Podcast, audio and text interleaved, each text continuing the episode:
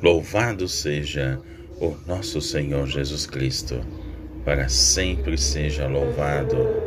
Salve Maria, meus queridos irmãos e irmãs, bom dia. Estamos aqui mais uma vez reunidos ao nosso Santo do Dia, acolhendo a todos os nossos irmãos e irmãs que nos acompanham neste momento pelos meios de comunicação social e via rádio sobretudo a rádio da Amazônia que nos acompanha neste momento, receba a nossa saudação fraterna de bênção e paz da parte de Deus, nosso Pai. Pois é, meus queridos irmãos e irmãs, hoje nos reunimos nesse dia 15 de abril de 2021. Estamos aí na quinta-feira, quinta-feira que é sempre recordado a memória da Eucaristia. E hoje, nesta quinta-feira, nós queremos recordar grandes santos importantes da Igreja. E em nossas meditações sobre os santos e heróis, é, vamos hoje ao início lá da Igreja primitiva para encontrarmos em Roma, quando ainda viviam São Pedro e São Paulo. Tinham duas grandes mulheres no período deles. Os nomes delas vêm sempre lembrados nos livros dos mártires. Trata-se de Basilissa e Anastácia. Ambas foram mortas na perseguição de Nero entre os anos 64 e 68 no século I.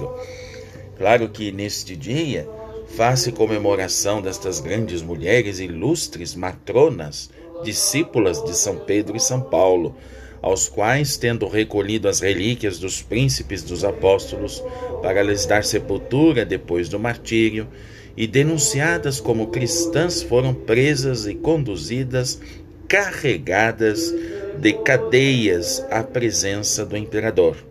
Nero fez-lhe padecer várias classes de tormentos, mandou cortar-lhes a língua e os peitos, açoitá-las e abrasá-las com archotes acesos para render aquelas duas heroínas da religião cristã. Por fim, foram degoladas, recebendo ambas por este meio a almejada coroa do martírio no ano 66. As grandes mártires que estão nos livros dos mártires, santas Basilissa e Anastácia grandes mulheres de testemunho. Mas e daí vamos até o nosso tempo para encontrarmos com o venerável Damião de Vertier, apóstolo dos Rancenianos, não é? que acabou contraindo a doença, provando assim que é decisivo dar a vida por aqueles que amamos. São Damião trabalhou na ilha de Molokai, na Oceania, Lá ele morreu em 1889. Seu corpo foi levado para Louvain, na Bélgica, em 1936. Foi de fato, meus irmãos queridos, uma verdadeira canonização popular. Folhetos, livros e artigos mostram como alguém pode ser importante para a vida dos, dos doentes quando se faz igual a eles por amor. É, meus queridos. E também neste dia nós queremos recordar o bem-aventurado João Batista César de Bus, sacerdote francês que viveu entre os séculos 16 e 17, beatificado pelo Papa Paulo VI em 1975 e fundador de duas congregações religiosas. Grande João Batista César de Bus. Mas vamos ainda partir para a Espanha.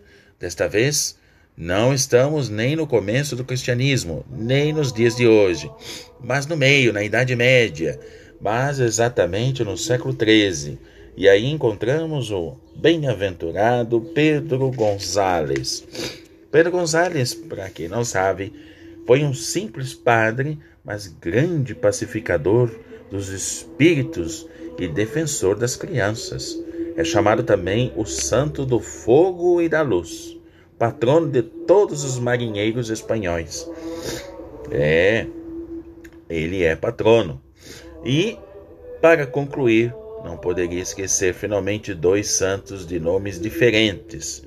né, um pouco desconhecidos, muitos não conhecem, e um nome um pouco também estranho, porque ninguém tenha ouvido, São Crescente, que também foi Marte da Turquia, e São Paterno, bispo e confessor francês, esse provavelmente do século VI, enquanto permanece desconhecida a época da morte de São Crescente.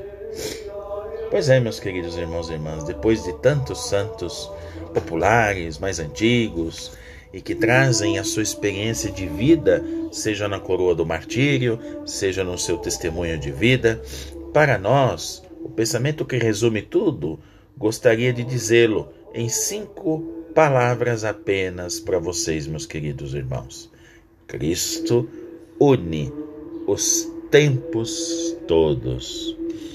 Eu desejo a todos os nossos irmãos e irmãs que nos acompanham neste momento um bom dia, uma ótima quinta-feira e voltamos aqui amanhã com mais um Santo do Dia, se Deus quiser.